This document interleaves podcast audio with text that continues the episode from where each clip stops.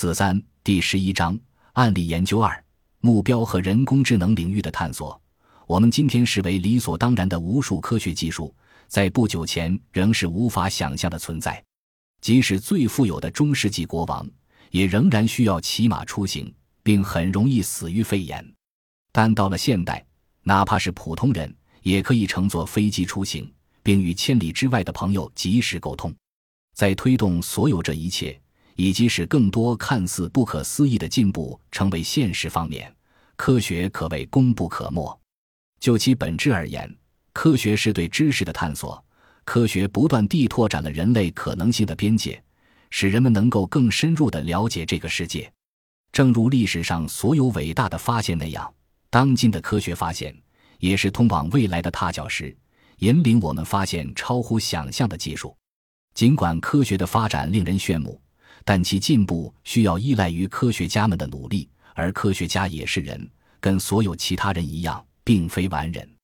考虑到人类才是伟大科学进步的幕后推手，科学家们沟通和互动的方式也将深刻的影响科学进步的节奏和速度。我们必须了解科学体系的运行方式，因为科学决定了人类的生活质量。不妨想象一下，若没有抗生素。人们的生活会变成什么样？因此，如果科学界能够更有效的合作，所有人都将受益。所以在本章中，我们将了解当前的科学运作方式，并探索其背后是否存在可能带来麻烦的目标。首先，科学实际上不只是一个聚集了所有科学家的庞大社区。世界上有太多的知识，没有人能够将其全部理解或掌握。因此，科学家们往往仅专注于一两个较小的科学知识领域，我们将其称为学科。普通人比较熟悉的学科，包括物理学、生物学和化学等，都由不同的科学家群体构成，就像任何其他类型的人类社区一样。不同学科也有专属的惯例和文化。事实上，很多喜闻乐见的笑话，都描述了不同学科群体之间的文化差异，例如。不同国家之间生活方式的文化差异，往往体现在语言或饮食习惯上；而科学界的文化差异，则与人类知识的拓展和积累有关。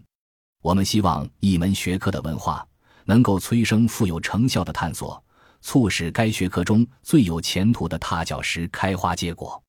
同时，学科的文化也帮助科学家们避免在探索死胡同上浪费太多时间。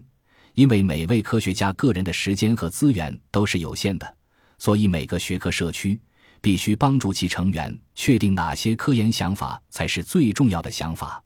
这样一来，同一个社区中的科学家们就可以在不需要阅读全部论文或文献的情况下，了解到最前沿的信息。这也是为什么大多数科学社区都遵循了旨在剔除不良或无趣理论和实验的经验法则。可以想象，如果不存在这种筛选机制，一个科学社区就可能产生大量鱼龙混杂、泥沙俱下的研究成果。为了筛选和传播最重要的思想，大多数学科的研究者们都选择在期刊和会议上发表个人的研究成果。期刊以定期出版的方式传播不同研究者的想法和成果，而学术会议则能让研究人员齐聚一堂。面对面讨论和分享彼此的工作，科研会议还经常出版会刊，有时还收录了所有在研讨会上发布的论文。重要的是，科学家在期刊或会刊中发表自己的想法，有助于进一步验证其研究，并能将科研的想法或成果传播到更大的社区。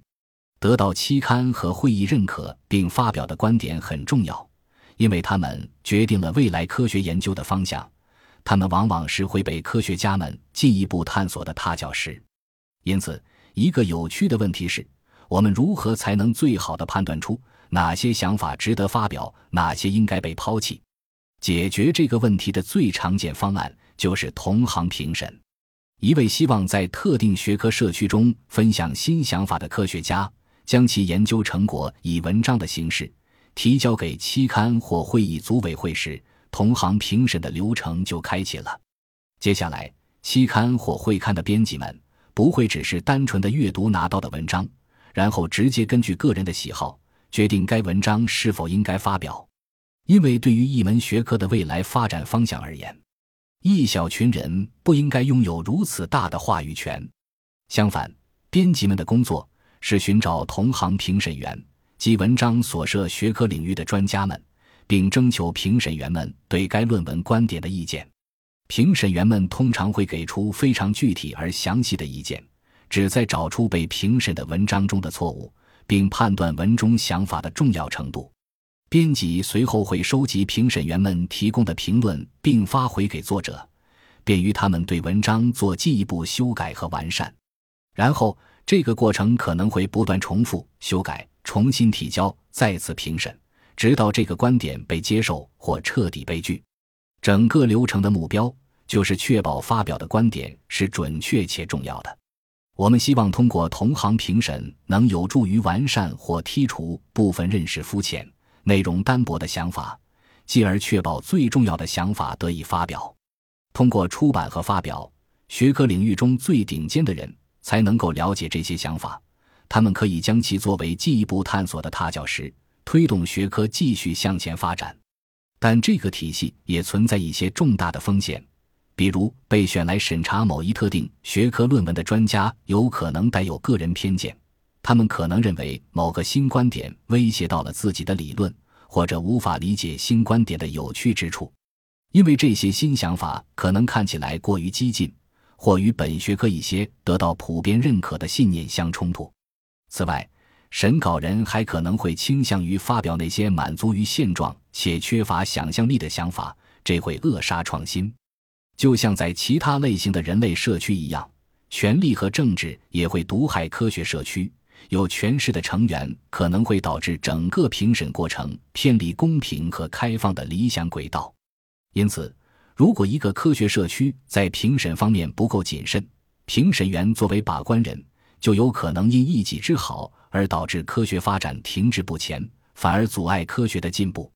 潜伏在这些令人担忧问题背后的是目标的强大影响力，我们也不应该对此感到惊讶，因为目标是具体的。并且允许人们衡量和鼓励科学的进展。喜欢通过目标来指导任何探索或发现的过程是人类的天性，这在科学领域也不例外。简而言之，要求科学家们为一个具体的想法提供目标，比评判完全没有设定目标的想法更容易。因此，评审专家们在评估一个新想法时，自然会想到关于目标的诸多问题。这些想法可以达到什么目标？他们是否会实现一个特定的目标？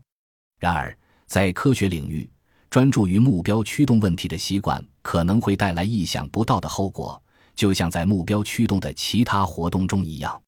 因此，目标在科学领域发挥的作用同样值得我们仔细研究。秉持了解这种新视角的意图，让我们来研究一下某个特定科学分支的思维方式。将其看成一项案例研究，帮助我们了解目标驱动的思维对整个科学探索过程的影响。鉴于我们两位作者都专注于人工智能领域的研究，因此我们自然而然地将其选为研究的对象。但更重要的是，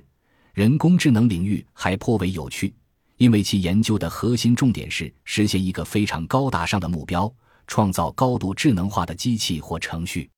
这种以远大目标为导向的研究趋势，使我们很容易能够看到目标导向的思维在人工智能领域的影响，并且其严重程度远远超出其他学科。尽管不同的研究人员可能对人工智能的确切定义有所不同，但整体而言，这个领域中大多数还没有丧失激情的人都想要努力实现一些高大上的目标，比如接近或高于人类水平的人工智能。